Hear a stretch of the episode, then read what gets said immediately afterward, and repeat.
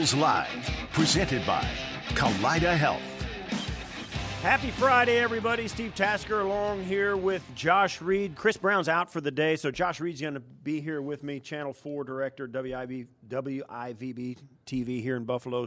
Josh, thanks for coming in, spending some time with us on a Friday. Yeah, talking talking a little Bills football. You probably got a little extra time this time of year, yeah, right? well, College you know, basketball's starting to crank. Yeah, but you- you're right, and because in the past the Sabres have been buried in the standings, but suddenly, Right. suddenly we've got a Sabres season worth watching really closely, and it's the end of February. What do we got? Like 26 games ish, something like that left.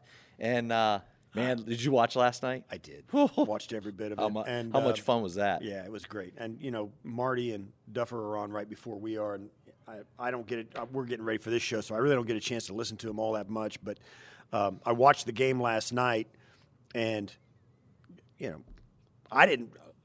No, and it's the it's the only score goal in the NHL shorthanded in the post Yeah. in the overtime this year. The only shorthanded goal in overtime in the entire league all year. And Ilya Lyubushkin.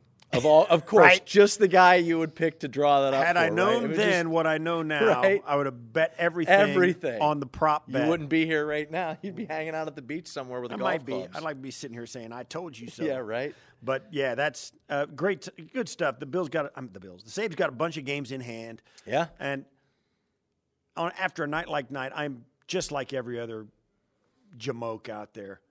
We're gonna make it. We're gonna Yeah. get the playoffs, right? Yeah, We're- and we're after the Leafs game, did you have that same? After the Leafs feeling? game, it's like, You're we are. oh, it doesn't yeah, matter. Still been. A, it's been a good season. We're not going to make Right. it. It still is Head of okay. schedule. Right. It's okay. Um, yeah. So today it's like, yes, we're going to make it. Yeah. But uh, what do I know? That's riding the wave of a young team.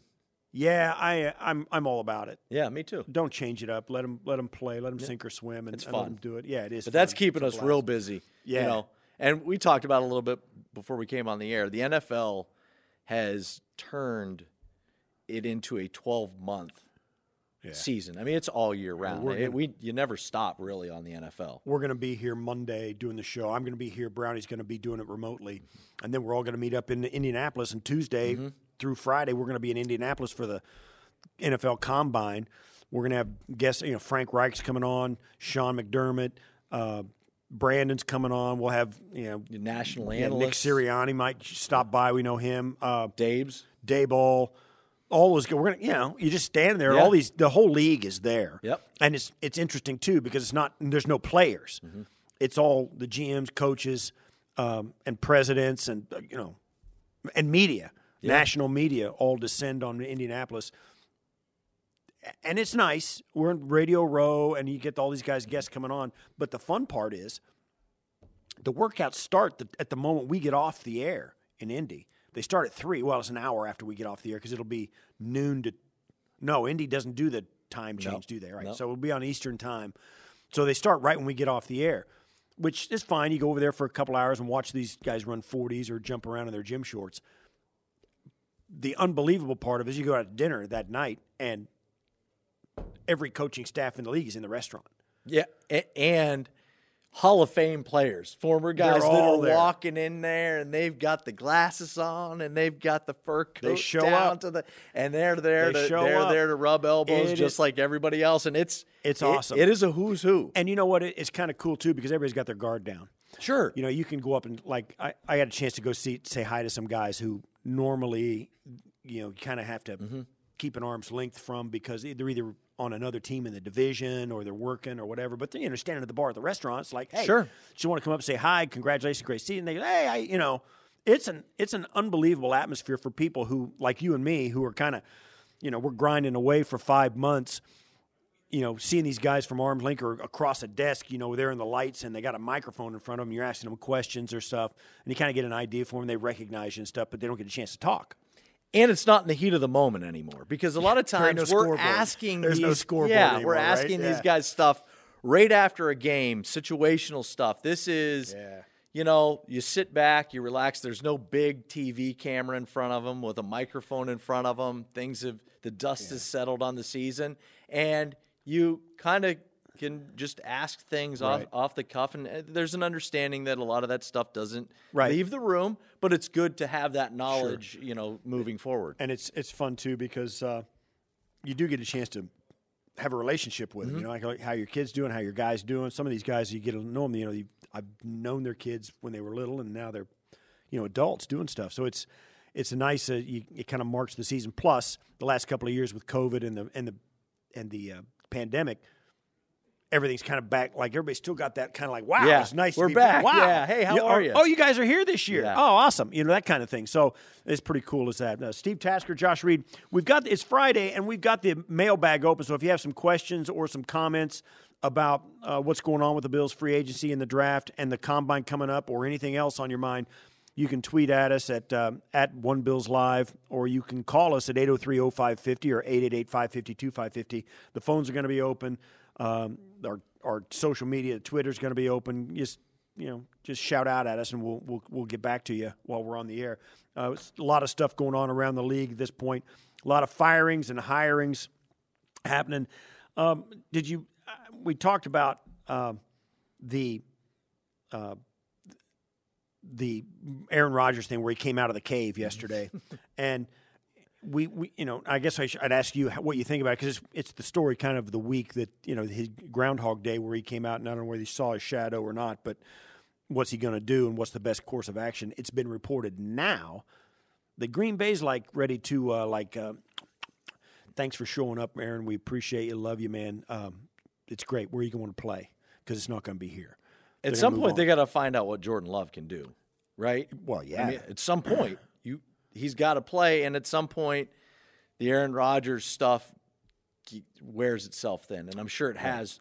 I'm sh- sure it has for a while now. Um, it the the whole retreat thing is. If I told you there's one of the 32 quarterbacks that is going to end up doing a darkness retreat, Yeah. I think most people would have said Aaron Oh, yeah. Rodgers is the guy. Yeah, that would have Right? Been, It that'd been seems a- like it's right on brand yeah, for him. that wouldn't have that would have been a, a How long would you last? a minus one. How long would you last in He only lasted retreat? two. It was reported he only lasted two. It's supposed to be Oh, four. yeah. and there was a light switch in the building. By the way, all they had to do is turn it's it. not that dark. Right? Yeah, it ain't that dark. I ain't brush my teeth in the dark. right? I mean, come on. So, uh, how tough could it have been? I think that it's There's good look. There's going to be an attention grab. there. There is going absolutely. There's going to be. He's not going to have a lack of teams interested, especially teams that feel like they're close Yes, and that they're a quarterback away. a la the Jets. I, I think The that's a- Jets have Derek Carr in, and they sell him on the fact that if he comes in, wins with New York with the roster that they have, and he could very well do it. And he goes the distance. You're, they're telling him he's going to be a first ballot Hall of Famer. Um, if that was the case for real, and I told you this, if the if the Jets really believe Derek Carr would come in there and is going to win, and that put him in the Hall of Fame, he should have been signed yesterday. There, I mean, that, if they really believe that, which obviously I don't think they do, I think it's a sell job. They should have had him under wraps all right away, unless they somehow certainly believe that Aaron Rodgers is going to be available, and then he is a first ballot Hall of Famer. But Aaron Rodgers, thirty nine. Derek Carr's not. Um, yeah. The Jets Derek have Carr's to not weigh- Aaron Rodgers. I get it, but you're only going to get Aaron Rodgers for a year or two. Yeah, two uh, the Jets would have to weigh are are they willing to go all in right now? Because that's what Aaron Rodgers is. Aaron Rodgers is a win at all cost in the next year or two. Right. Derek Carr gives you a little more flexibility there. He's got probably a few more years than that. I agree, him, but so- he's not as good a quarterback. No, of even course at this not. point of his career, no question. Um, it's going to be interesting to see, but I think we're going to see some movement here as the free agent market comes down and the draft starts coming up. Teams start getting a better handle on who the quarterbacks available are in the top round. Some people have as many as four guys, four college quarterbacks getting taken in the first round. I- think is about normal, given that 1.5 of those guys probably don't deserve to be in the first round, but will be because of the position. Um, I'm saying 1.5 because they're not going to draft a half a guy, but you know, on Yeah. Um, some of those guys get inflated. It's going to be interesting, but that that's going to be, as always, the story coming out of this season. I said yesterday, and see what you think about this, Josh. I'm, I've made this. We, we say let's let's take Steph Diggs from my, Minnesota, put him in Buffalo. He's just plug him and play. Saquon Barkley can play anywhere. We'll put him in Sure. offensive tackle. Hey, we got that guy. But when we talk about quarterbacks, it turns into a soap opera. You got to hate. Well, Aaron's this kind of guy that's got this personality, and Russ Wilson. We're going to talk about him in a minute as well. He's got a thing going on. Russ Wilson. You got Derek Carr. All these guys. We see them as soap opera figures rather than just guys who can plug and play. Yeah, because I mean that's that's the face of your organization, right? I mean that's the position that is the guy. That's the guy that's out in front of everybody. That's the that's the player that is supposed to be the voice of your team. I mean, you don't have to go any further than right here inside this building. I mean, when it's Josh Allen, you talk about the Bills, he is the name that comes up. Right. Point blank. Period. Sure. He he's the guy, and he should be. Pat Mahomes, same thing in Kansas City. So, yeah, it becomes a soap opera because those guys are soap opera stars. Um, and you know, you and to plug them and play them and personalities, and does this guy mesh with this guy and that? I mean did you see the the report where apparently Russ Wilson Yeah. wanted Pete Carroll fired? Well, and, like, yeah, to get him fired. That's right. Before Tried he to get left. Pete got talk about a soap opera. Pete Carroll and uh, the GM as well, uh, John Schneider. Yeah. Both of them. Yeah. He wanted both of them fired. On. How dil- I don't want to say diluted. Man, you got to you got to have a heck of an ego to think you're going to win a power struggle with a head coach and a GM. A, a head coach that Has put you in the position you are in. Yeah. Right? You talk about, hey, thanks, thanks a lot for everything you've done for me. Now beat it. Right. I mean, there's not a lot of quarterbacks in the NFL that are going to win that power struggle, and clearly he didn't. And Right. man, did the Seahawks look like They- yeah. They look brilliant. They It's- look so smart for what they did. I mean, don't they? Yes, they do. I They mean, they Pete Carroll. They, They stood their- by Pete Carroll. they ran it. Yeah, they they knew what they were looking at. The Seahawks did. They knew what all the parties brought to the table. Pete Carroll, for all, for all the stuff that's happened in his career, with the stuff at USC and the national championship getting vacate, all that stuff, uh, and then the success he's had in Seattle consistently, Yes. and trans, transforming their roster from the Legion of Boom to a roster that's still very competitive in a tough division with a quarterback that they were paying a ton of money, and handling that whole transition and doing it over the course of a long period of time. Um, that takes a special guy, and they knew it. How good did how good of a job did they do of keeping all that inside the room and not letting it leak out because it would have put up a lot of red flags, probably even for Denver at that point, right? Absolutely. Before he leaves Seattle. And then he gets to Denver, and immediately you hear how, well, he wants his own staff inside the building. He wants his own people inside the building. He, want, he wants all these different things. Well, he didn't just become that guy Right. when he got to Denver. He was clearly that guy in Seattle. Oh, So they did a good job of dealing with it in, Oh, yeah. inside there. It And then, a- and then it leaks out that they tried to get Pete Carroll fired. It takes a quality guy, it takes a quality organization to do that and, and handle it the way they did. We've got a, a caller on the line from New York, Matt in New York. He, want, he's, he wants to talk about Aaron Rodgers and the Jets and Derek Carr. Matt in New York, what's on your mind? You're on One Bills Live. Hey, uh, good morning, good afternoon, guys. How we doing? Great, go ahead. All right. So, as a Bills fan, um, I hope that the Jets actually take Aaron Rodgers. From like a team standpoint, I think Rodgers ruins the team. Uh, when he struggles, he blames everybody else. So I'm more worried about the Jets if they take Derek Carr than I am them taking Aaron Rodgers. Yes, Aaron Rodgers, great football player, great quarterback, will be in the Hall of Fame. But is he worth all the baggage that he brings? So as a Bills fan, I hope the Jets definitely get Rodgers because I think it's going to absolutely blow up in their face. Oh, I yeah, I, I get it. As you're, if you're a Bills fan, you're hoping they take Rodgers because a you think his personality is going to sabotage his ability on the field, and Absolutely. b and b he doesn't have as long a career as Derek Carr, and the Jets are going to be right back into quarterback purgatory at a, at a quicker at a quicker pace than they would be with Derek Carr, who may give him solid, if not good, quarterback play for five years instead of two. So I get that, and that's an interesting take. And and I, I'll say this though: Green Bay has put up now. Aaron Rodgers has been a first ballot Hall of Famer, and he's gotten them to deep in the playoffs a ton of times. But he does suck the air out of the room, right? Um, he does, and thanks for the call, Matt. He does suck the air out of the room. Yeah, I I, I don't think personality wise, like we were just talking about, I don't think that's a good fit for the Jets. I, I to, to your point, I just with all of those young, talented playmakers, I don't think he's the guy you want around them. I think they have a youthful, talented, exuberant group that seems like they're having fun playing the game. Obviously, I'm not a beat reporter for them, but they do. They Right. seem like they have a good, young, fun group. And bringing that into the mix, I, I, I don't know.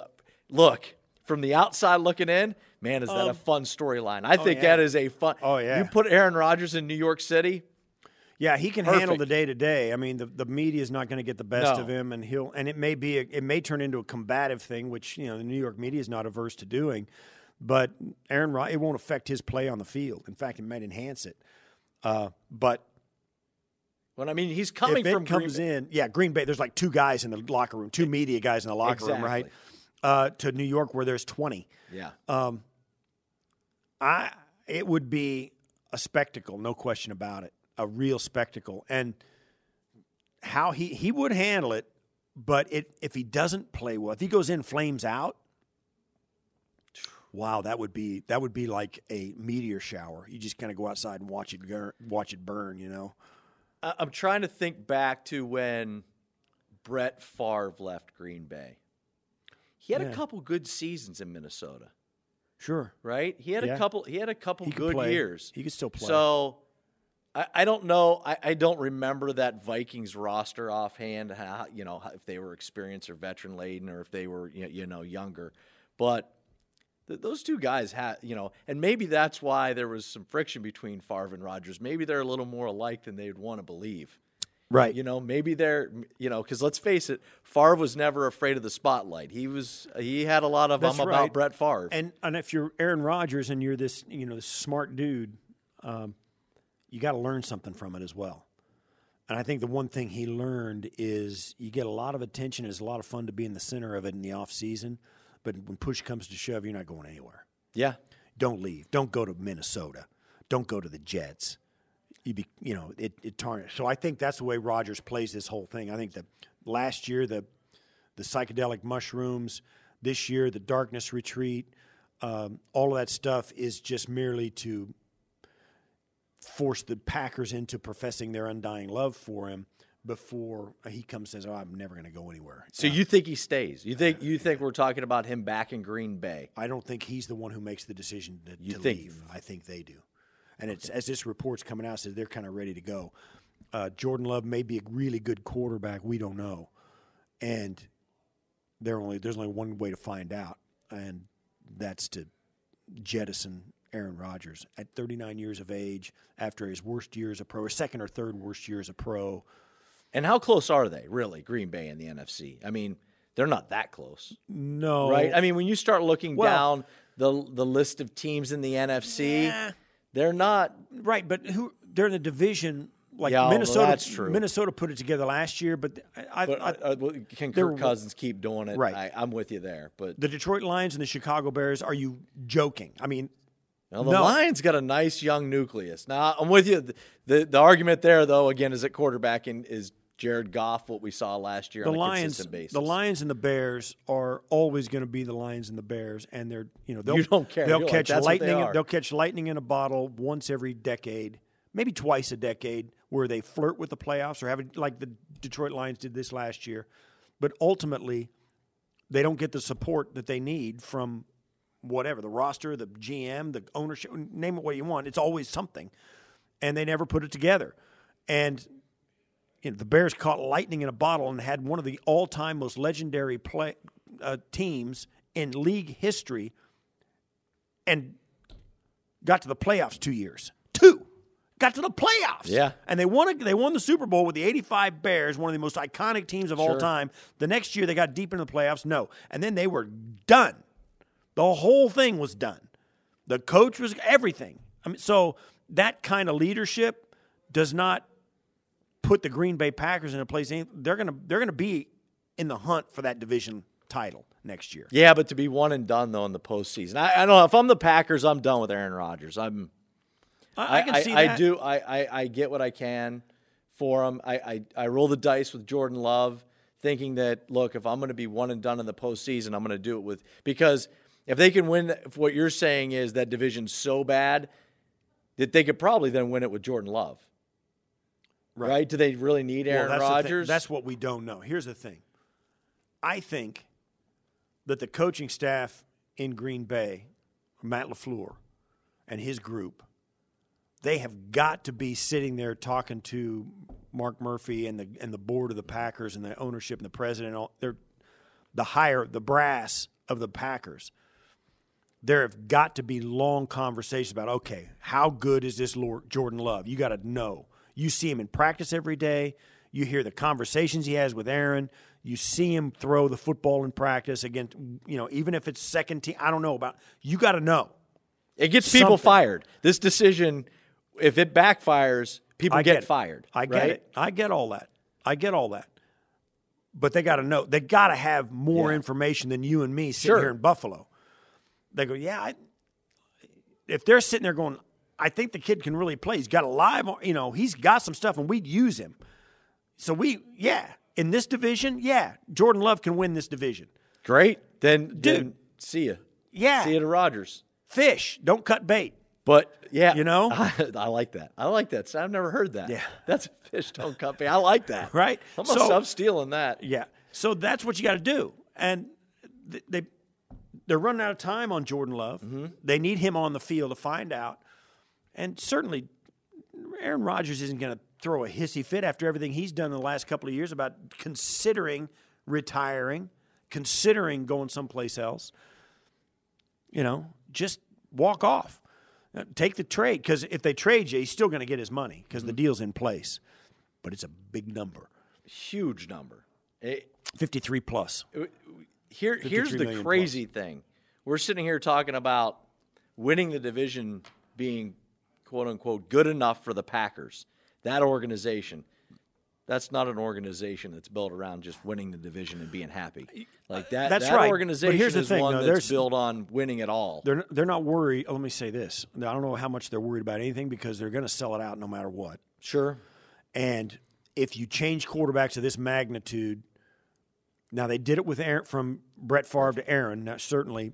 But if you change quarterbacks and you win the division, it's like oh, you know everybody's saved for, you know, the jobs are saved and all of that too. I, you can't, you know, realistically, I think most fans would uh, uh, would understand. Listen, we had two Hall of Fame quarterbacks back to back. We get three. It's going to be unprecedented. If Jordan Love is good, it's not fair. That's right. It's not fair. That's right. But like even if he's, I'm not say, saying Hall of Fame good. If he is Pro Bowl good, right, it's not fair. Right. Like, Green Bay shouldn't get f- go from Favre to Rodgers to another. another guy. They Yeah. should have they should have a quarterback drought.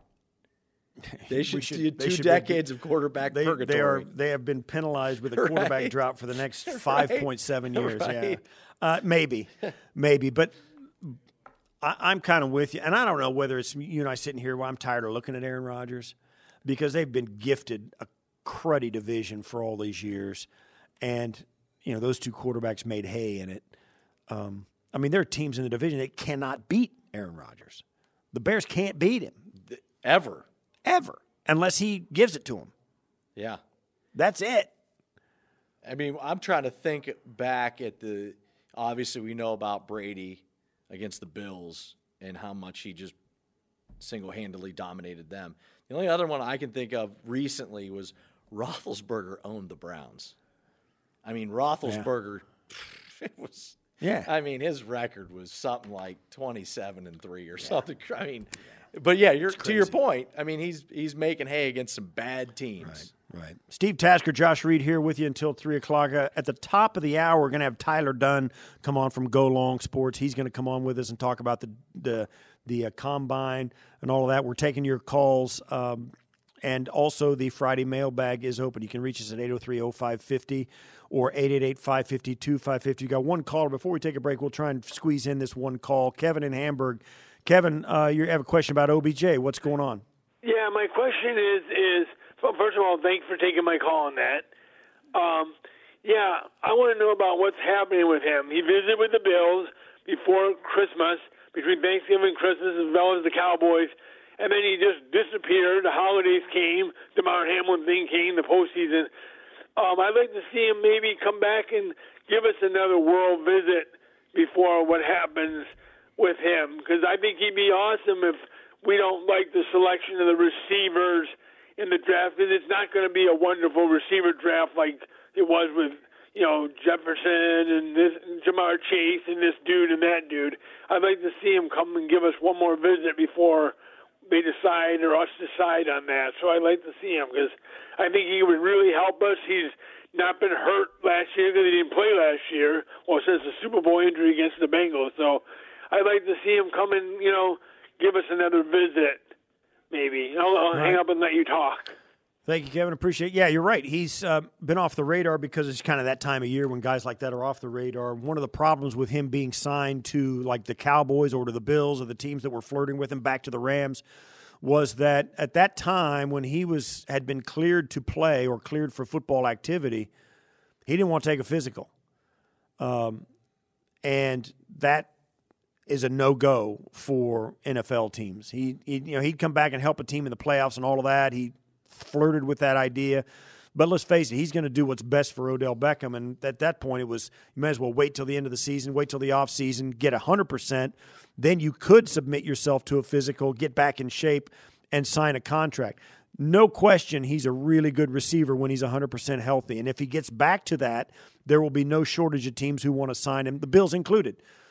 But he won't be making blockbuster, in fact, in my opinion, and I don't know about what you think about this, Josh. I don't think he's going to make you know a 15 million bucks a year to come back and play.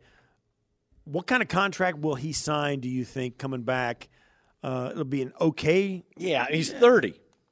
He's 30, and I, I, that's what I was just looking up here. I wanted to see. He's 30. He'll turn 31 during the season in November. Right.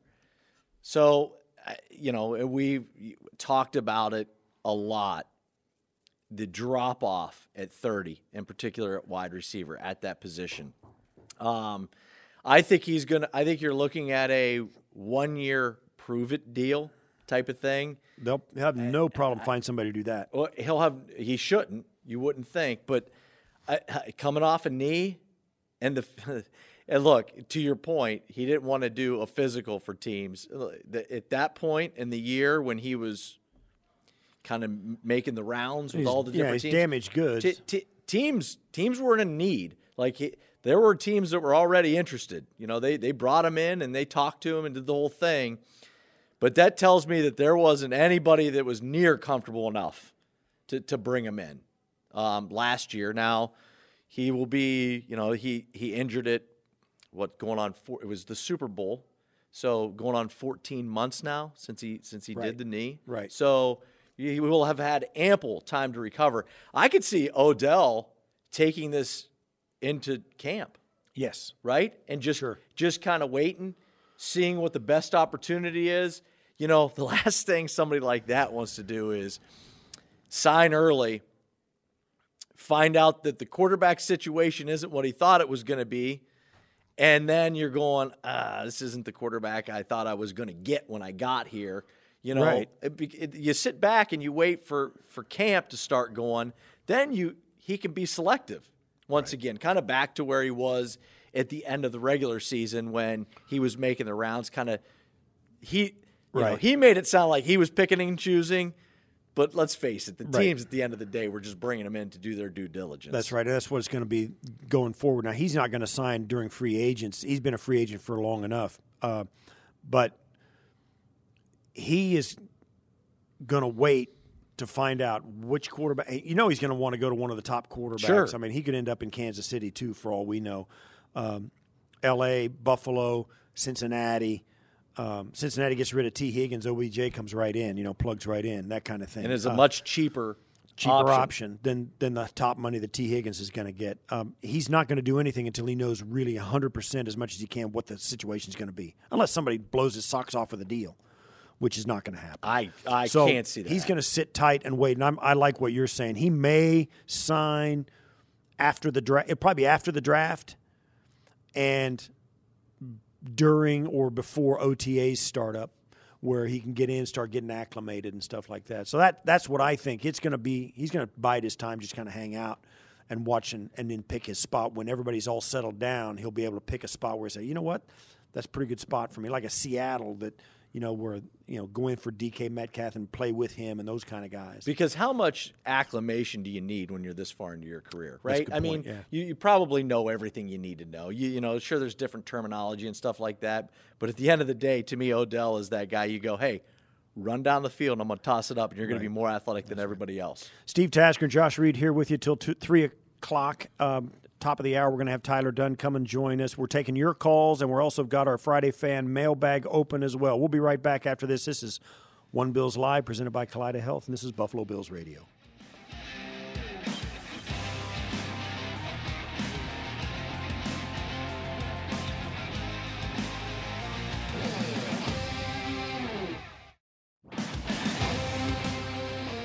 Welcome back to One Bills Live. Steve Tasker, Josh Reed in for Chris Brown today.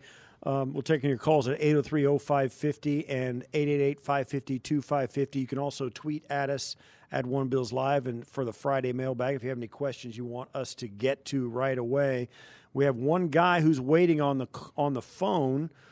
Uh, John in Buffalo, go ahead. Hey, Steve, how you doing? Doing great. I was on a couple times with you. The last time uh, was about Super Bowl three, watching the Jets win in uh,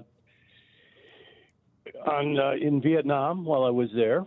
Um, I go back so far, and Josh, to tell you, uh, I go back. Not only did I see the Buffalo Bills beat the San Diego Chargers in the Super Bowl, or, or not, I wish it was a Super Bowl in the uh, American Football League conference. I go back when uh, there were only two channels in Buffalo, Channel 2 and Channel 4. That was it. Channel 7 came in, but somehow we couldn't get it.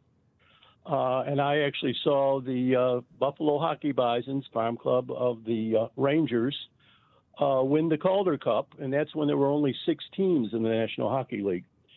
But what I'm really calling about, first of all, we got a new way this year of watching football with the guys. Uh, I can't go to the stadium anymore my kids live in New York and uh, Saratoga Springs around here.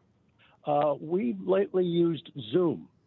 You got to coordinate it because uh, you know there's a time differential. To be exact, for the Turkey game this past year, my son in Long, Long Island was a minute and a half against us, so he would be two plays ahead of us. And we had to be careful because there was a differential of time, you know, a few seconds here and that. We'd figure it out by the time clock and uh, usually it would be four or five seconds or that. We had to coordinate so that we didn't give away things. We turned down the volume.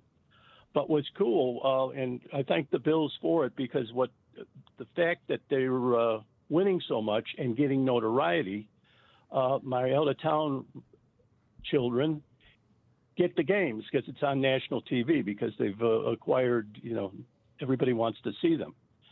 But anyway, we watched the one game, and we try to not give anything away. And we watched the uh, the game, uh, the playoff game between the Ravens and the Bills, and we all were very quiet, tried not to give any emotions.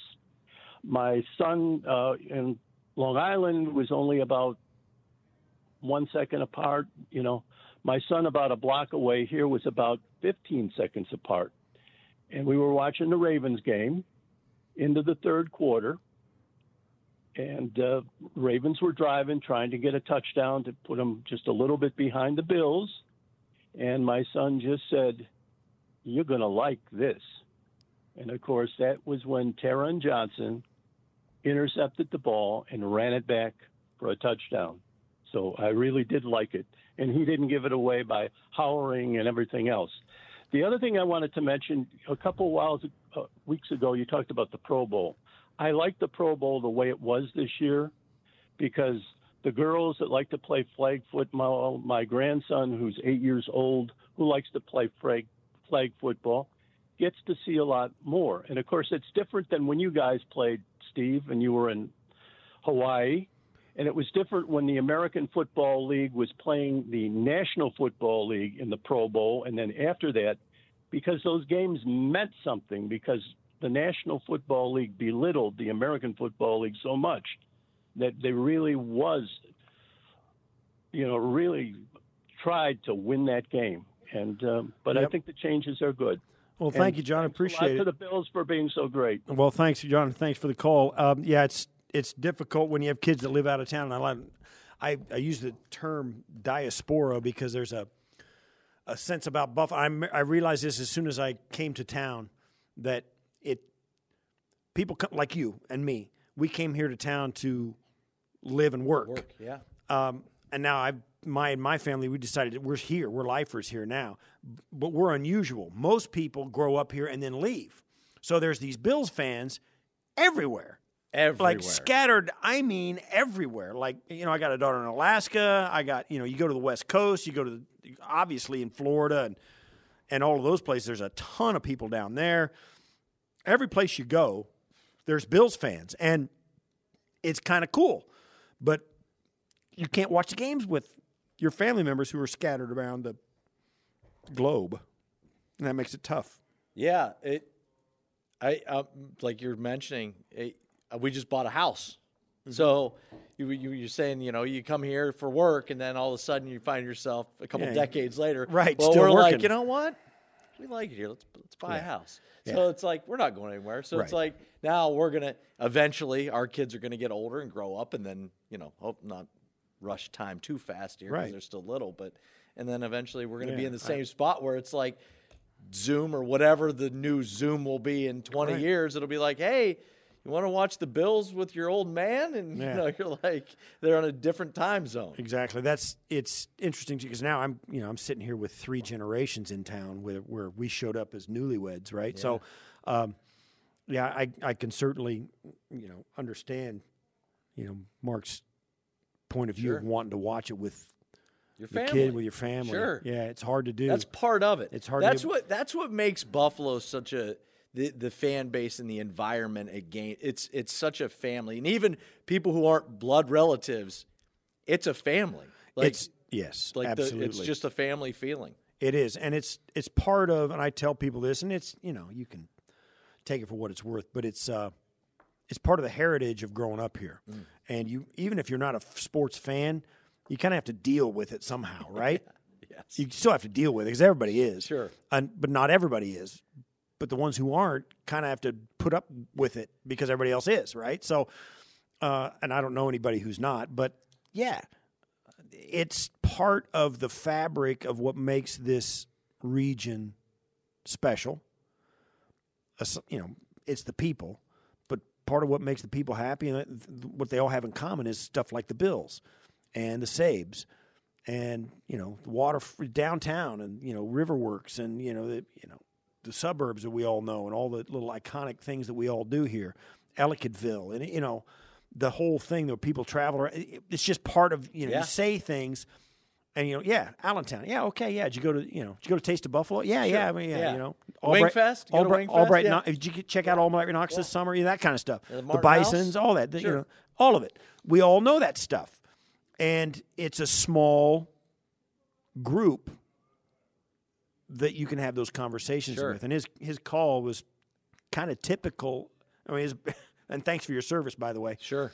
But I mean, that speaks to everybody who's here in Buffalo. It's like, well, yeah, I was watching, them, and you, it's, you know, you talk about it with your kids, you know, because they know you. They grew up being a fan with you. They go went to their first game with you, you know, and um, How many people were listening to him tell that story and were nodding their head, going, "Well, that, yeah, Oh, I yeah, can yeah. relate to that." Right? and- a lot of people were doing and that. a bunch of them are like a bunch of them are going to dial the phone and tell, reach and tell us their stories because they got one just like it. sure. and it's where we're all at. Sure. Um, it's part of. It's amazing too. Per, you know, some of it is the t- the point in history we live in, but during the time of the drought, uh, between '98 and or wherever it was, 17, 16, um, 2016, and 2016, the the fan base of the Bills, to me, actually got stronger, a more calloused. Yes, Right? and, abso- calloused and up. tougher, Yeah. and more resolute. Yeah. right. Really dug their heels in. I- right. Like I'm not going anywhere. I'm like, yeah, I'm like, oh it. yeah, you think that you, you think your team's bad? Yeah. Watch me be a fan of my team. Watch Sunday. Right, you Watch, what my yes. team's going to You think do. your te- you, you think you're a good fan? You, watch me do it with this team. Watch this quarterback play. Exactly. Uh, we were kind of in it together. I mean, it was kind of kind of thing like It's uh, that bunker. Oh yeah, It's we're that gonna, bunker mentality. We are going to make it hurt, right? And um, they took great pride in it, and and because of that, we come out on this side of it with Josh and Sean and, Sure. and Brandon Bra- and Diggs and the and the crew, and it's like, dude, this is you know this is awesome. Uh, you were riding this, you know, this freight train of a football team now, and every and now you kind of see guys like you know Mark the caller, he's just reaping the benefits. Yeah. It really does feel like you're reaping benefits from all those years of the of agony. Of agony. I mean, they're they're now the fan base has a team that Von Miller wants to play for. Right? I mean, Yeah, guys are lining up. right? You- You've got like first ballot Hall of Famers going. You know, I think Buffalo's I pick you. Yeah, I pick you. yeah. You know, and that's got to feel good as a fan base. I mean, really when you're a- when you're when you're a fan, that's got to feel good. Hey, he likes us too. Right. It's not just a one way relationship. All right, we're going to take a break here. Josh and I are going to take a break. When we come back, we're going to take a call from Dan in Rochester. Uh, we're going to have more of your calls. We'll read more of your tweets to us on the Friday Fan Mailbag. Uh, Steve Tasker, Josh Reed, One Bills Live. This is Buffalo Bills Radio.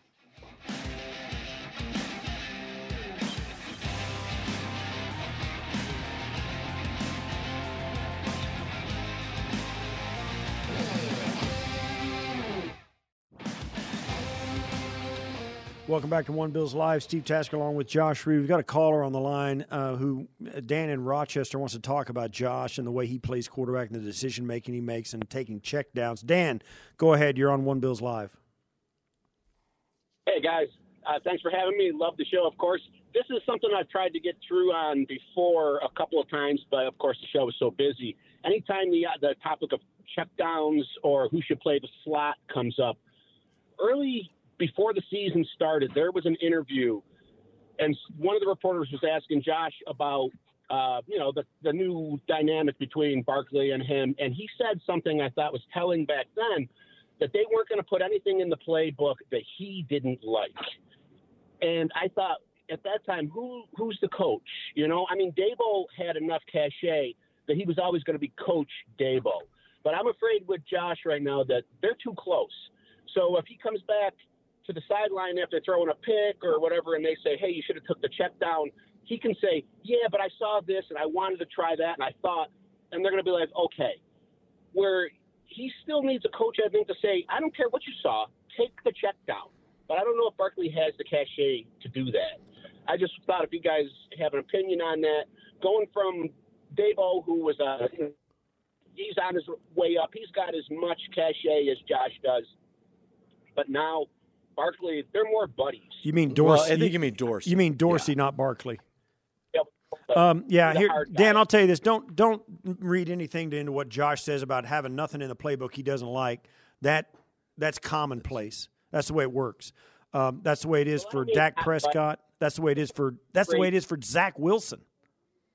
Let alone but it was Josh the way he Allen.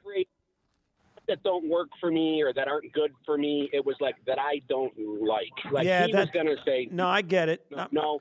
Yeah. That's just verbiage. That's just verbiage. Yeah, but that's that's the way it is for every quarterback because there's some things a quarterback just uh, for whatever reason uh, they don't they don't like the play because they don't like the where their it takes their eyes or what the defense looks like or whatever. But don't don't be sidetracked by that because what happens is the quarterback just doesn't like it for whatever reason. It could be the way the alignment, the, the personnel, or whatever, and there could be a way they run it where he does like it better. But when Josh says there's not going to be anything in the playbook he doesn't like, that's like saying,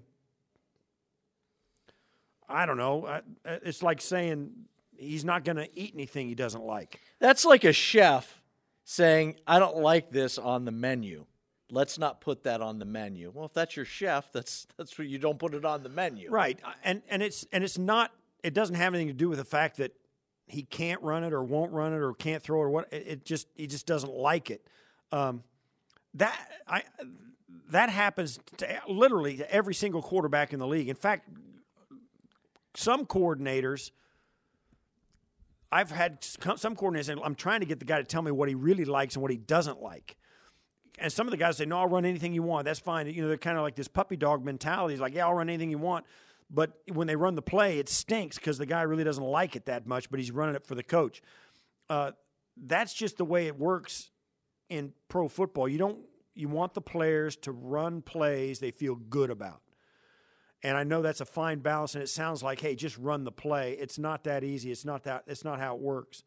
Uh, what you can say though, and I will give you this, you can say like when Dorsey calls plays, he'll tell every coach does it. They'll say, hey, listen, don't forget don't forget the shallow cross or don't forget the check down. Watch, you know, watch out for motor on the check down on this, or watch out for Beasley uh, late over the middle after your first and second read. You know, go to Beasley over. The, they'll give them extra stuff like that to get it in the guy's mind. To hey, remember if it's not perfect, this guy we know this guy's going to be here. Get it.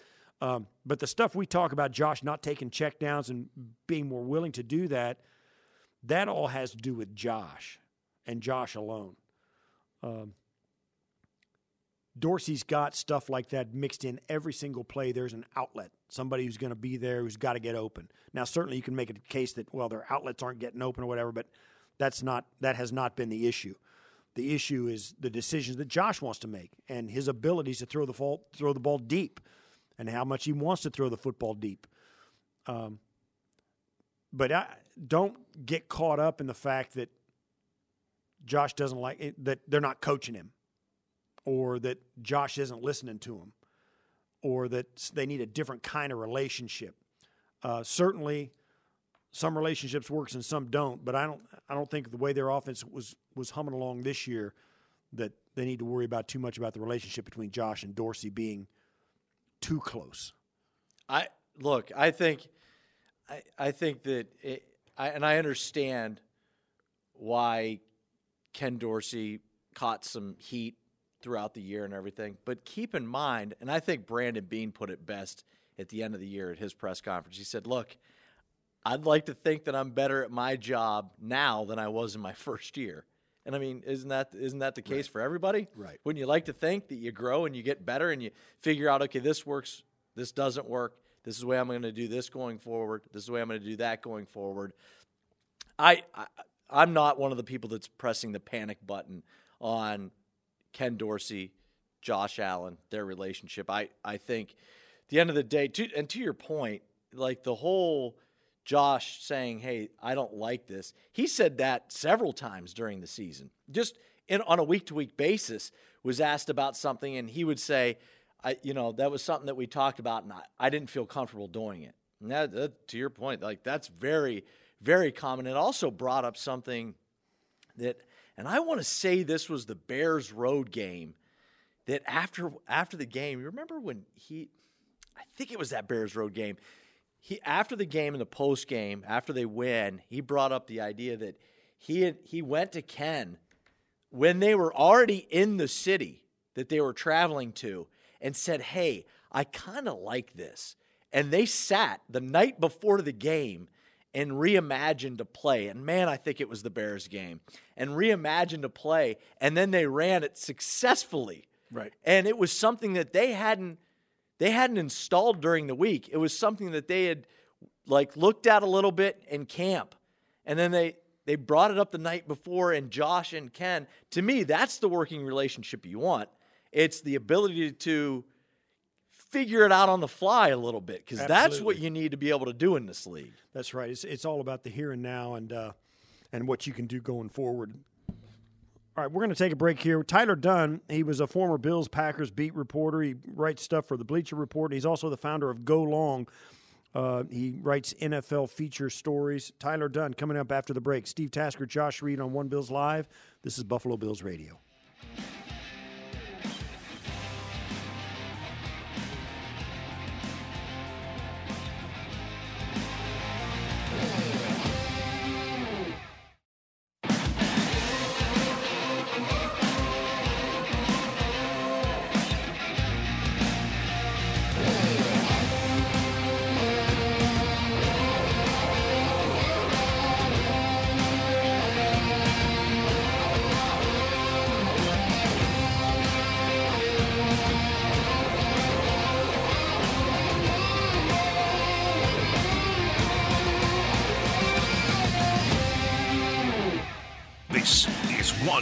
Bills Live, presented by Kaleida Health.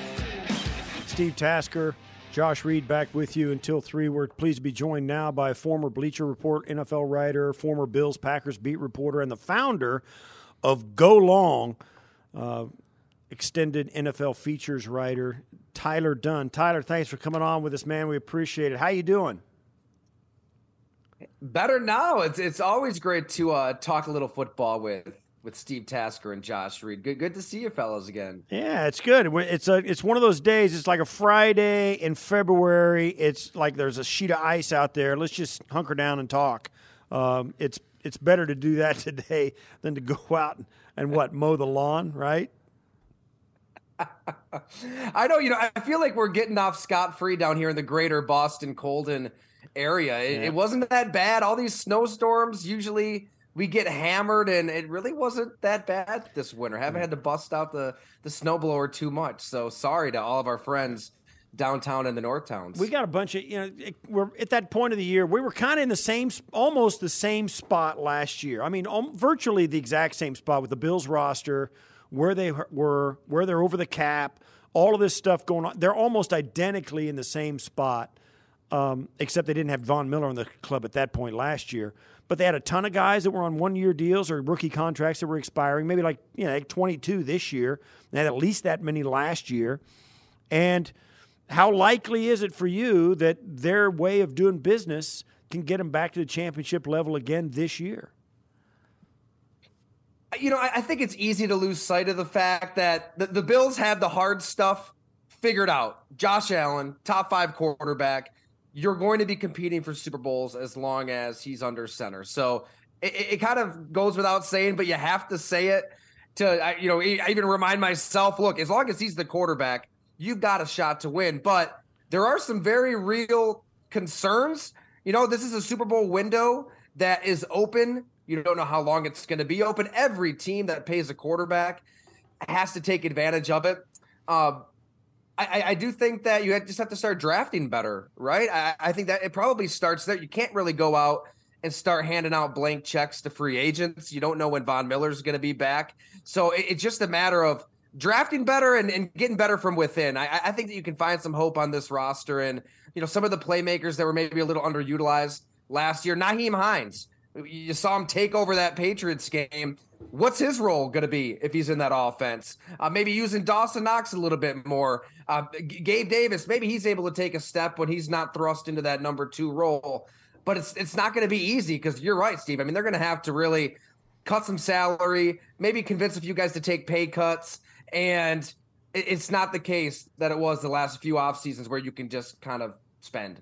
Yeah, we've reached the reconstruction of salaries time of season where we always see that and hear that teams are going to restructure player X and Y and create salary cap space. And of course, the Bills are one of the teams that'll probably look to do that a little bit. It's funny because, you know, last year you flash back a year ago, and in the postseason press conference, Brandon Beane said, I'm not going to go big game hunting, right? And then all of a sudden, Von Miller shows up, and it's about as big a game as you could possibly get, right, in the free agent market. But when you start looking at the free agents that are out there, Ty, immediately you go to quarterbacks, right? And there there are some interesting names out there right now. Overall, yeah, it's it's going to be a, an, a wild week down in Indianapolis at the combine. I'll be there, but there's a lot in flux right? In terms of the quarterbacks that are out there in free agency. I mean, who, who knows what's going to, it's not even really who's available as a free agent, but Lamar Jackson, that's getting a little awkward with Baltimore. Daniel Jones and the Giants are probably best together, but of course Daniel Jones has to ask for 45 million a year. Why why wouldn't you ask for that much money? You can always work your way down. And then Derek Carr's sitting there saying, All right, Aaron, make up your damn mind because I want to go sign with the team. I mean, the Jets, the Raiders, maybe even the Titans. There's a lot of, I mean, half the league would probably take Aaron Rodgers. Uh, but we all waited for him to emerge from his darkness retreat, which I'm not going to lie, it looked kind of comfortable. I think it, he, he really uh, overplayed his hand there. He, he, made it seem like he'd be in a dusty dungeon, dungeon living off of like, you know, puddle water. And uh, ants that w- make their way into the cave. It Right. it looked like you know an apartment in New York City that'd go for a couple thousand a month. It really really did not look that bad. Yeah, but, and it's um, it, it Packers have a decision to make too, and I don't think they're I don't think they want him back. I think they're going forward with Jordan Love. Right. That's the real question. So if they if they do, which we all kind of agree, we, we're sick of seeing Aaron Rodgers in a Packer helmet. What happens to him? Certainly the Jets are in play for that. Um, maybe even the Miami Dolphins are in play for that because of Tua and his stuff, and plus their owner was already caught tampering with another franchise quarterback from somebody else. Um, and other and other teams. I mean, there's a ton of teams that would be interested, no question about it. Where does he land? You're right. I mean, I, I trust uh, Bob McGinn at, at our site, golongtd.com. Uh, he is speaking to people with intimate knowledge of the discussions and deliberations and the plannings for the Green Bay Packers in 2023. So, yes, there's some instincts involved, some experience involved, but he, he's talking to people in the know. And as of right now, Green Bay is moving forward with Jordan Love, and things can change. People might get weak in the knees. You, you might have Mark Murphy or Matt LaFleur, Brian Gutekunst have second thoughts, but logic tells you this. History tells you this. They went through the same thing with Ted Thompson the summer of 2008. Hey, Brett, Brett Favre won 13 games and was one play away from the Super Bowl, and they moved forward with Aaron Rodgers. Green Bay was eight and nine. Aaron Rodgers went two of six for 12 yards with an interception in the fourth quarter at home against the Detroit Lions with a playoff game on the line. He's not the same quarterback. And, you know, he was at his best when he had a receiver out there that he has tens upon tens of thousands of reps with, that he's worked with. And you can just operate operate off a feel and audible. I had a player tell me he changed about a third of the plays last year, which is great when you've got a Jordy Nelson or Davante Adams and your street ball and not so much with rookies that you chose really not to work with at all in the offseason, unlike Patrick Mahomes bringing guys down to Fort Worth, Texas, and unlike stuff Josh Allen's done in the past. So, yeah, I'm getting around to your question, I promise you. But I, I really do think they're moving forward with Jordan Love. They love his progress year two to year three, huge jump. And then it's a matter of okay, finding a trade partner, finding somebody to take take some of this money. Um, and of course, they didn't want this information out because it hurts their trade leverage. I'm not surprised that there are some national reports out there that make it seem like Green Bay still wants him back. The Jets make a lot of sense. I, I can see Aaron Rodgers going to New York, reunited with Nathaniel Hackett. I've been told many times they were unbelievably close in Green Bay. He'll have his freedom at the line of scrimmage. He's got a good defense uh, young players on offense. I'm not saying that this pushes the Jets over the top. I, I don't think it does. Uh, but Woody Woody Johnson's probably desperate enough to acquire him. Do you think that is a roll of the dice, not not talent wise if you're the Jets, but bringing Rodgers and his personality into that offensive room with the younger guys. It's it, like you said, they've got playmakers on that side of the ball, but they're pretty young. And we've seen Rodgers hasn't been putting his arms around the young guys all that much. He wants the established veteran receivers. To me, who that's a roll of the dice because if you have Rodgers and Garrett Wilson and all of a sudden it's this, that's a problem, and that is a big problem. I think the Jets would have to count on Aaron Rodgers being unbelievably ticked off and motivated, unlike he's ever been before. If if, if Green Bay in that meeting room with Aaron Rodgers says something, if they tell him what we're hearing, we believe Jordan Love is our quarterback in the present and the future, and we're ready to win with him and move on.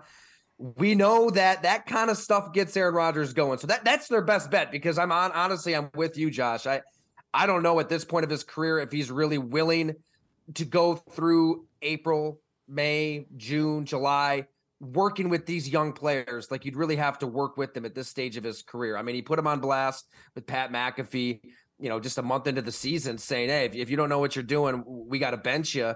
And, and I'm sure some players, the ones I talked to, said, "Look, it's Aaron Rodgers. He's the general. We had to play better." But yeah, it would have been really nice if we had him back in OTAs, right? I mean, it's and then all of a sudden Aaron Rodgers' play starts to suffer, and you wonder, all right, does he take his own advice here? Should they bench him at four and eight? Uh, hey, we see this across the NFL. I'm, I'm sure Steve remembers it in his day. It, you know, you, you put up with so much other stuff, drama, baggage, personality when that player is performing. If the talent justifies it, you put up with it. That's why Green Bay's had him as the starter for 15 years. I don't think the talent justifies it anymore. I think he's an, an average, okay, middling starting quarterback for them. If this trade happens, wherever it, whoever it's with, when does it happen? I think the time frame is it's fluid, but I know Green Bay wants an answer soon. If conversations haven't already happened, they're probably happening today or tomorrow, right? Green Bay is going to make their intentions known to him. Aaron Rodgers is is telling them first. Aaron Rodgers has to let him know if he's playing football, which I think we can assume he, he is. Right? He, he's told McAfee I can play at an MVP level. He's not going into Canton with Tom Brady. He, he's going to definitely desire his own spotlight in his own moment, as, as he should, maybe.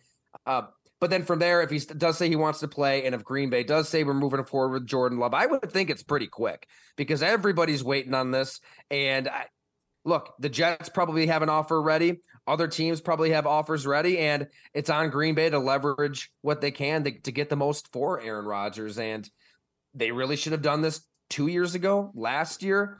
Imagine the haul you could have gotten for a reigning MVP. What three first, four first? If Russell Wilson's getting all that for uh for Seattle, what does Aaron Rodgers get you? And look, every quarterback this side of Tom Brady, this is what happens. You get to 38, 39, you just can't do what you did before. I was talking to Jordan Love's uh, OC at Utah State about this. So I thought he made a great point. He's like, Tom Brady's a freak of nature. LeBron James is a freak of nature. And you look at that NBA all time scoring list Kareem Abdul Jabbar, you know, Wilt Chamberlain, Karl Malone, down to Moses Malone, Shaq. Their last year, they're averaging like eight points a game. Like you're, they're stumbling to the finish line. There's very, very select few athletes can do what those two guys are doing in their two sports at this age. And maybe Green Bay thought Aaron Rodgers was going to be different, than Marino and Brees and Peyton and Big Ben and Eli and Rivers. I, I don't. I, I think we saw that he's not. His legs just weren't there last year. Yeah, to your point, moving on from a guy a little bit early is way better than a little bit late because look what the look what the Browns gave up for Deshaun Watson. Three first rounders for a guy who didn't play for a year, who had all this baggage surrounding him. So right, right. and their soul, right? Yeah, and their and they sold their soul, absolutely. Okay, so the other quarterbacks that are out there. Let's talk about Derek Carr now. Where if the Jets don't land Rodgers, is Derek Carr plan B or is Derek Carr plan A because apparently he's going straight to Canton, Ohio. From, from the Jets right into Canton, Ohio. At least that's what they've told him. Oh man, I love this time of year. It's like if you really believe that, then right. just give him, give him the, the, money. the richest contract you've ever given a quarterback. Right. Actions, actions, actions speak louder than words. Everybody must remember that through free agency, the NFL draft. What you do means a hell of a lot more than anything you say. And there's going to be press conferences down there at Indy, you know, Tuesday and Wednesday with coaches and GMs, but they're waiting on Aaron Rodgers, and maybe they like Hackett's offensive mind. Um, the resume is whatever you kind of want it to be. I get it. He brought Blake Bortles to an AFC championship game, but didn't really have a lot of success here in Buffalo. Did not have success outside of that season in Jacksonville. And then f- fell on his face in Denver. A lot of that had to do with Russell Wilson too, but it's just not there, which tells me actions, right? Like they, they they brought him in because they thought they'd have a shot at Aaron Rodgers. I if nothing else, it was absolutely on their mind to some degree. I'm still convinced Denver did the same thing. Uh, so that it starts there. If for whatever reason they can't get Aaron Rodgers, then yeah, probably Derek Carr because they're not going to go the the youth route. Uh, Sam Darnold didn't work out. A lot of it was circumstance, but that's a high pick. Zach Wilson just is a terrible quarterback in the NFL right now, and there's zero chance anybody would want him to play anytime soon. So you've got to go with a veteran. I mean, I think I think it's well, Carr. I don't think it. It's really anybody else, and they're just cars just sitting there waiting. It's just, interesting just because- waiting and wondering Right. on Aaron. We're sitting- Maybe he'll go into another darkness retreat and make everybody wait some more. Right. We, we start this conversation talking about Aaron Rodgers and and, um, and Derek Carr, and you, you want to talk about Lamar Jackson and what's happening in Baltimore. And basically, this always turns into a conversation about the New York Jets because the Jets still have they they're the ones with the money who could pay Lamar, pay Derek Carr, and take on Aaron Rodgers' cap hit in a trade for that contract. They're the ones with the with the spot, with the roster, and the money. And now you've got a team like Baltimore who's who I, I just say they're going to franchise Lamar, let him play it out. They're going to franchise him again. He's going to let him play out, and then they'll say goodbye to him after five good years. He'll be a young player entering his prime, and they'll have gotten his best years, and they'll move on from him then because they're not going to give him two hundred and thirty-six or two hundred fifty million dollars, hundred percent guaranteed. Will the Jets do that? I, I think that the Jets, you know, who who knows? What what if Brian Daboll says, "Man, I'd love to get my hands on Lamar Jackson." Imagine Lamar Jackson to that offense. I don't know. It's just it's a possibility. I, I think that Daniel Jones probably ends up with the Giants and and their best together. They find the right number and they keep hunting for quarterbacks down the road. But anything's possible. There's going to be something that happens next week or the week after that we're not even thinking about. We're not talking about. May, maybe that's it uh, somebody out there would give Lamar Jackson the guaranteed money that he wants. It's just way too hard to to find an elite MVP level quarterback who does the kind of stuff that, that he does out there. I I, I know he's had injuries and. You're, you're looking at the video right now. I mean, he, he looks like Kevin Durant with his body frame. It's you're you're gonna take some blows, even as good as he is avoiding those blows. We, we saw it last season. We saw it the last two seasons. He didn't finish the year, but somebody will pay him because teams live in purgatory at the quarterback position for for generations. I mean, we lived it here. You go 20 years without a good quarterback, somebody is just going to give him anything that he wants because we've seen how special he is. And it's interesting. This franchise tag obviously is the last thing that Lamar Jackson wants and and maybe at the end of the day he he shows up week 1 and plays on it but I, he doesn't want to get tagged. And and we saw him handle his injury a certain way last year. However, that went down. Hey, Sammy Watkins spoke up and said, we, we need him out there, even if it's for passing plays. Baltimore might have no choice. They might just reach that point where they say, all right, let's, let's trade him right now, get everything we can, because at best we only have him for one more year. And a team like the Jets, heck, a team like the Giants enters the equation. Right.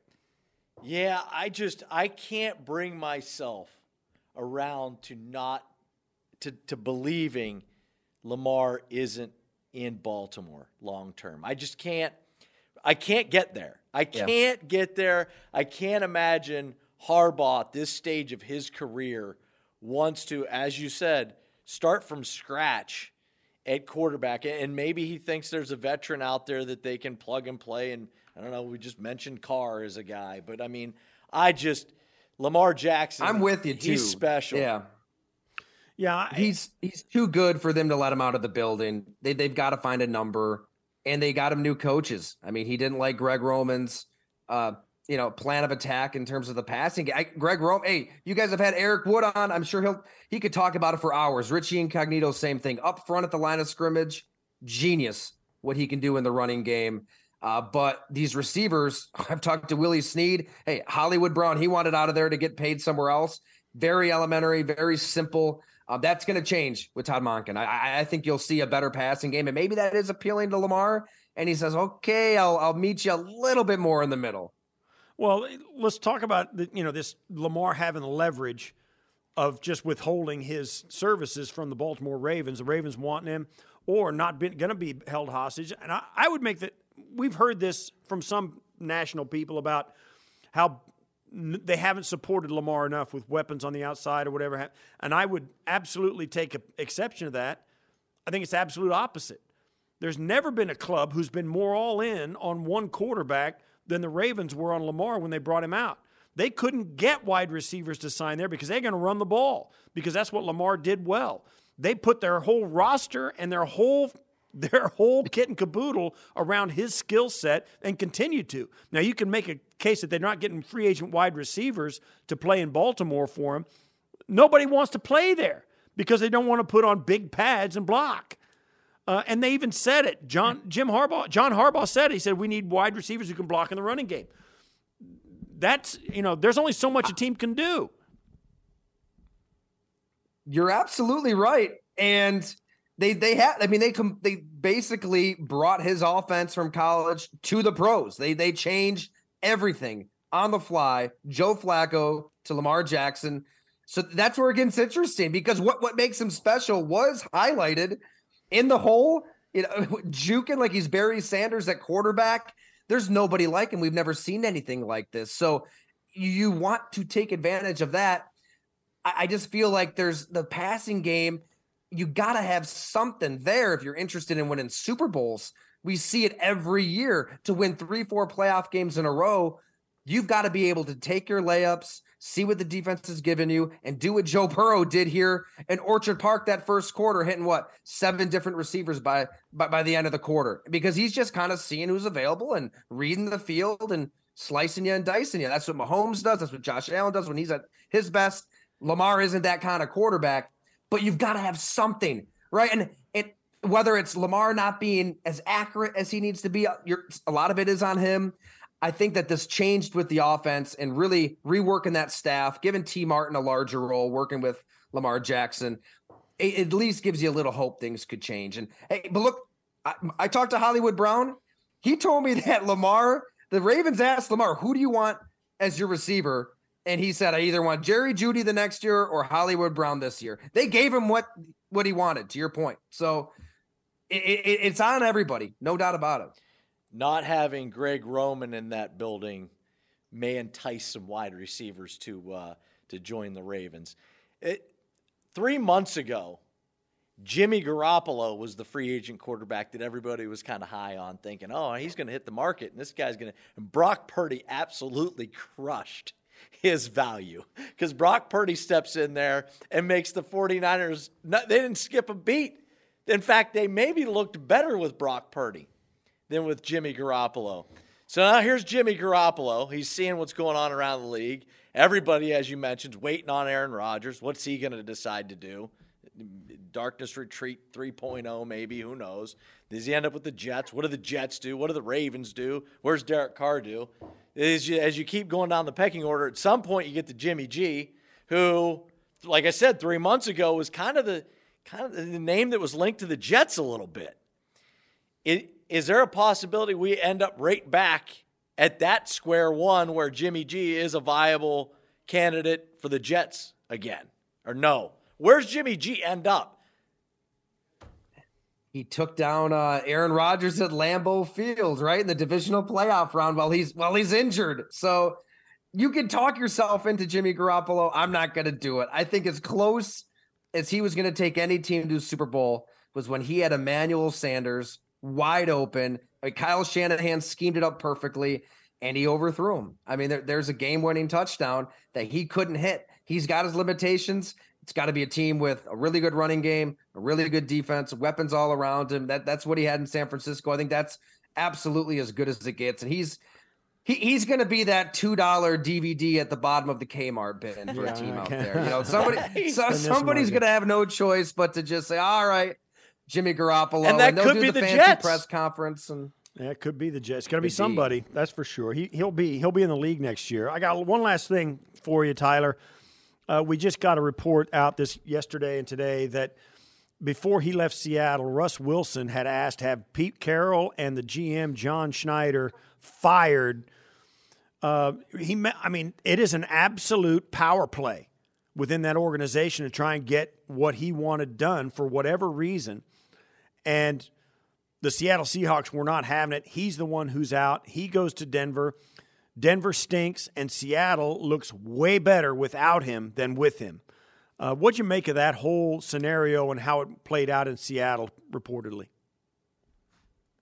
Man, Steve, I, I'm really pro player in general because the players are the ones out there risking CTE and ligaments and bones, and this is the most violent game on earth but at, at, at, some point it just becomes ridiculous. Uh, and what Russell Wilson wanted out in Seattle, what he got, in Denver. I mean, his own office in Denver that's on like the second, it's a floor above the players. It's on the same floor as the coaches. And he's telling players, Hey, I've got an open door. Are you a player or are you a coach? And it, it, it ran amok instantly.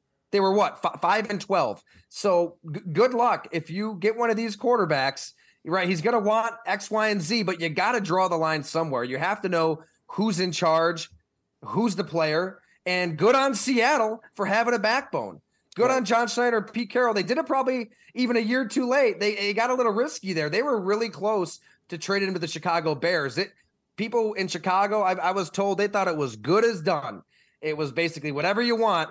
They they didn't get it done. He played one more year in Seattle, then they still got the deal that they wanted from Denver, which makes it to bring it full circle.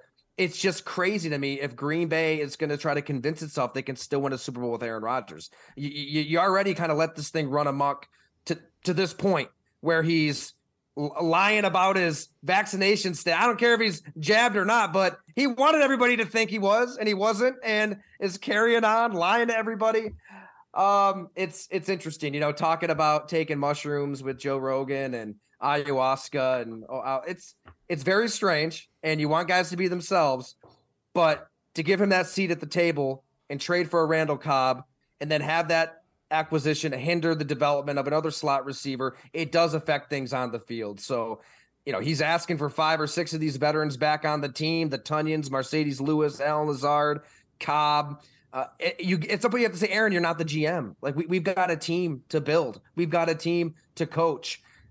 That's why I, I really do think they'll move forward with Jordan Love. I think Green Bay's had enough, but we'll see. You never know in this league; things could change. Tyler Dunne, thanks for spending some time with us. And but before we go, how do we sign up for? How do we subscribe to Go Long TD? Hey, I appreciate it, fellas. Uh, GoLongTD.com, and you can just subscribe there to hop on the free list, the pay list, uh, anything you want. Would love to have you. All right, thanks, man. It's good talking to you, Steve Tasker, Josh Reed, Tyler Dunne, Thanks for being with us. We'll be back with One Bills live on Buffalo Bills Radio right after this.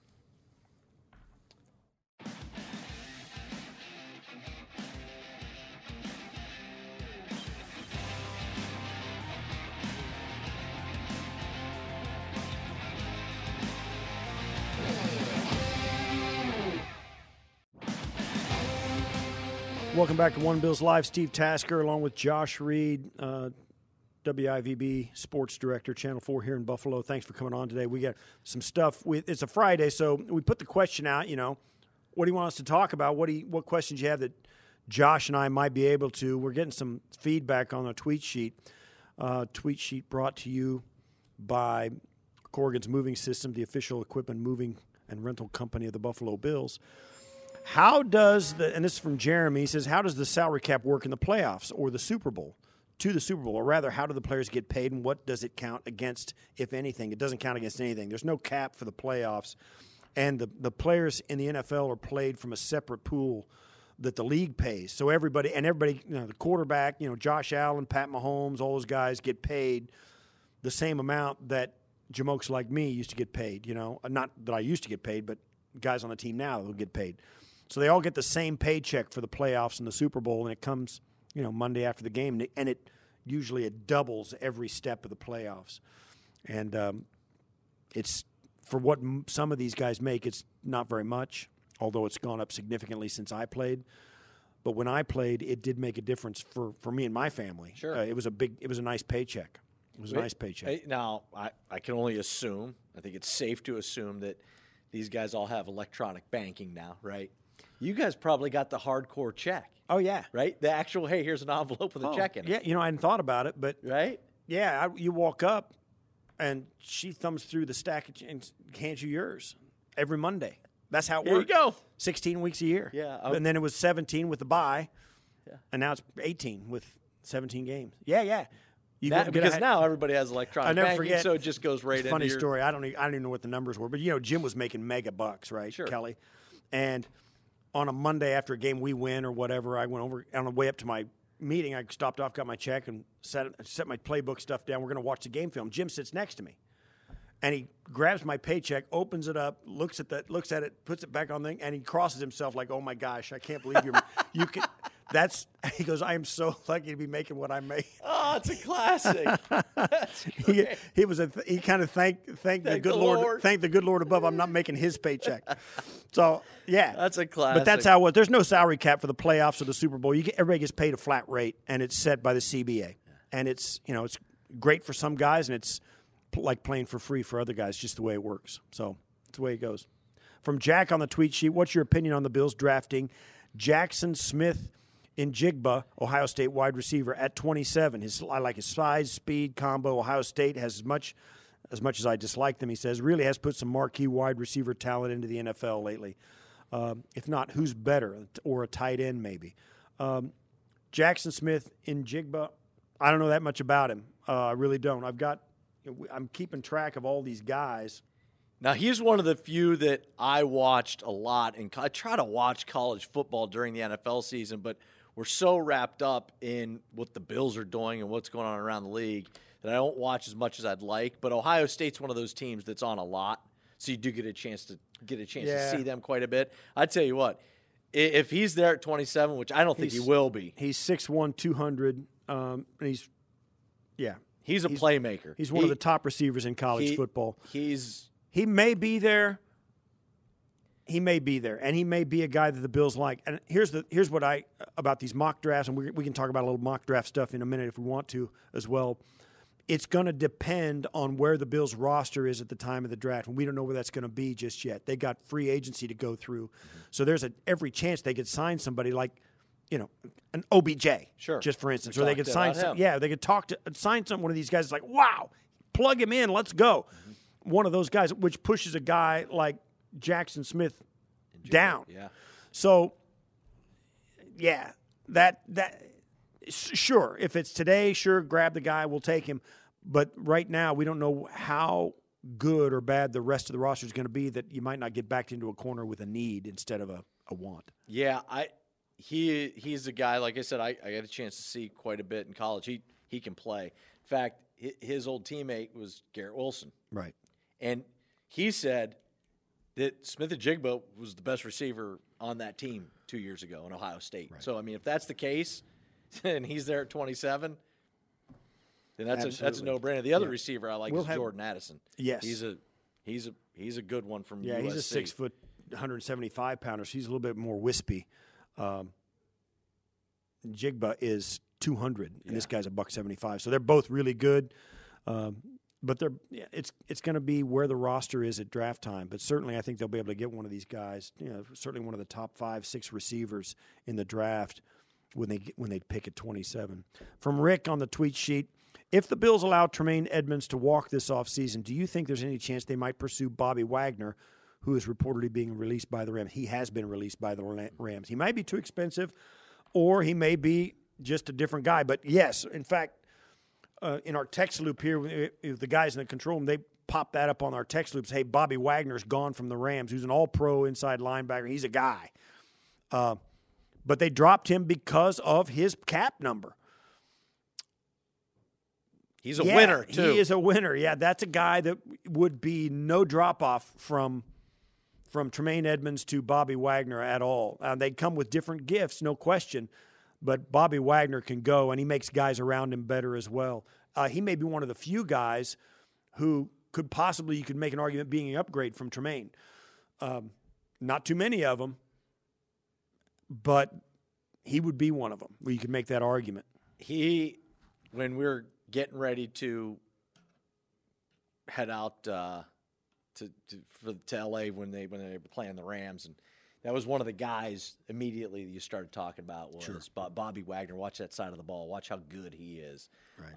Um, I tell you what, I think that I think he would be a great addition to that defense. Um, now, I say that because long term, Tremaine Edmunds is still, it's probably still beneficial to have him over Bobby Wagner. But right now is your championship window, right? So you have, to me, you're worried about the next couple of years. Yeah, You yeah. know, to, to me, that's and that's what Bobby Wagner is. And let's all keep in mind, he uh, he was a teammate of Von Miller's, and we all know Von Miller enjoys recruiting. he he has all but said it right? Von Miller enjoys recruiting and uh, wants to be a, a GM one day. So uh, maybe he'll put his recruiting right. hat on and and and talk to uh, talk to Bobby. He's going to be 33 this season. So by the time the season rolls around, but uh, certainly. Uh, a, that's a guy that can really still play it and play at a high level. Uh, this next question from the tweet sheet, this is for you. What are your top five locker room guys you like to interview, and maybe stuff tells you stuff that doesn't always go on the record? Top five interview guys in the locker room? Um, that's re- that's a great question. Um, I would I would definitely put Micah Hyde up at the top of that list. Micah is just he's very honest. You always get a, a in-depth answer, you know, especially if it's an off the record thing. He'll give you you can tell that he's thinking about what you're asking. It's not because there are guys that you can tell when you're asking them that they've flipped it off and they're giving you the canned answer that no matter if the, the camera light's on or off, they, they're just going to give you what to get you out of their stall and, and make you leave. Micah, Mike is definitely one of those guys that's, that's just always great to talk to, informative, always has, you know, always has you feel like you're learning something when you talk to Micah Hyde. And I, that's something I always appreciate right. because a lot of times you ask a question because yep, maybe you already know the answer to it. But then there are a lot of times that you're asking a question because, quite frankly, you don't know. Right. And, and that's good. That's what you want because you're curious as to what goes on you know why this decision was made or why he did this or that. But yeah, Micah Hyde is um, is definitely up there. Jordan Phillips is another one. Mm-hmm. Jordan Phillips um, is great. You know, talk about another guy who can give you really good insight. I get Mitch Morse. Mm-hmm. Mitch Morse is a good one. Um, Dion Dawkins was named the the media player, good guy of the year. Dion is, mm-hmm. you know, maybe not as he's informative. Don't get me wrong, but Dion is one of those guys that he he's always got that smile. He's got that personality. He's fun loving. He's just he's always there. Yeah. And he's he like Mitch Morse and like Micah. Uh, obviously, Micah was hurt this year, but those two guys, win or lose, those couple of guys I mentioned, win or lose, they are at their locker stall after the game and they, they talk to the media. Good stuff. Well, thanks, Josh. Appreciate it. And thanks for everybody t- t- chiming in on the tweet sheet. Appreciate it. We're going to take a break, come back to wrap things up right after this. Steve Tasker, Josh Reed, One Bills Live on Buffalo Bills Radio.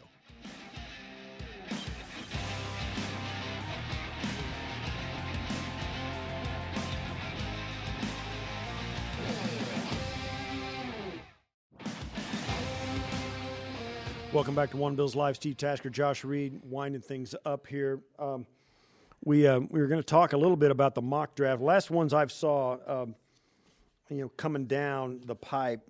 That two of them I saw lately. O'Cyrus Torrence, the tackle, going to the Buffalo Bills. I saw that twice, and then in the second round, I saw Steve Avila, who's a guard from I think TCU. TCU, yep. Um, he, they haven't the Bills taking him uh, one draft, and this is this the NFL.com draft. There was a three round mock draft, which is you know it's insane. Which means this is exactly how it's not going to work out. um, they had the Bills trading up in the third round, or no, in the first round, trading up to number twenty with Seattle going from 27 to 20 to get Jordan Addison, the wide receiver. I like him a lot. So that's interesting to think about. Yeah. I love the wide receivers. I just I, I think that's a that's a need for the. I mean, I know that we hear Brandon all the time say we don't draft need, we draft right. value. Yeah, you don't want to do but, that. But man, at some point, you'd like to see them get somebody on the other side of Diggs that that can kind of take some of the pressure off of Gabe Davis a little bit. Right. Let him settle back into his role. One of the things that's been a kind of name that has been linked to the Bills a ton is Bijan Robinson, the running back out of Texas. What do you think? A first rounder? First round running back. I don't care if it is 27, still a first round. Yeah, I just to me wow, I mean to me what's that what's that mean for Cook? Right? Right. I mean, what's That's that true. what's that mean for Nyheim Hines? if we're talking about you know him maybe having an expanded role next year after a full season, you know, full off season in the playbook, Cook going into year two, man, I spending number twenty seven on a running back is. Yeah. Uh, What's uh, so yeah? Before we go, what's uh, what's going on? with We're Channel Four. Indy. You're going to Indy, so We're I'll gonna- see you there. Yeah, we'll see you there. We'll be there all week, and then when we come back, we do a thirty and thirty. We do different prospect packages leading up to the draft, and right. we'll have that. Brownie and I will be Brownie will be remote on Monday. We'll be in Indy. We'll be here on Monday and in Indy thereafter. We'll see you next week. Have a great weekend, everybody.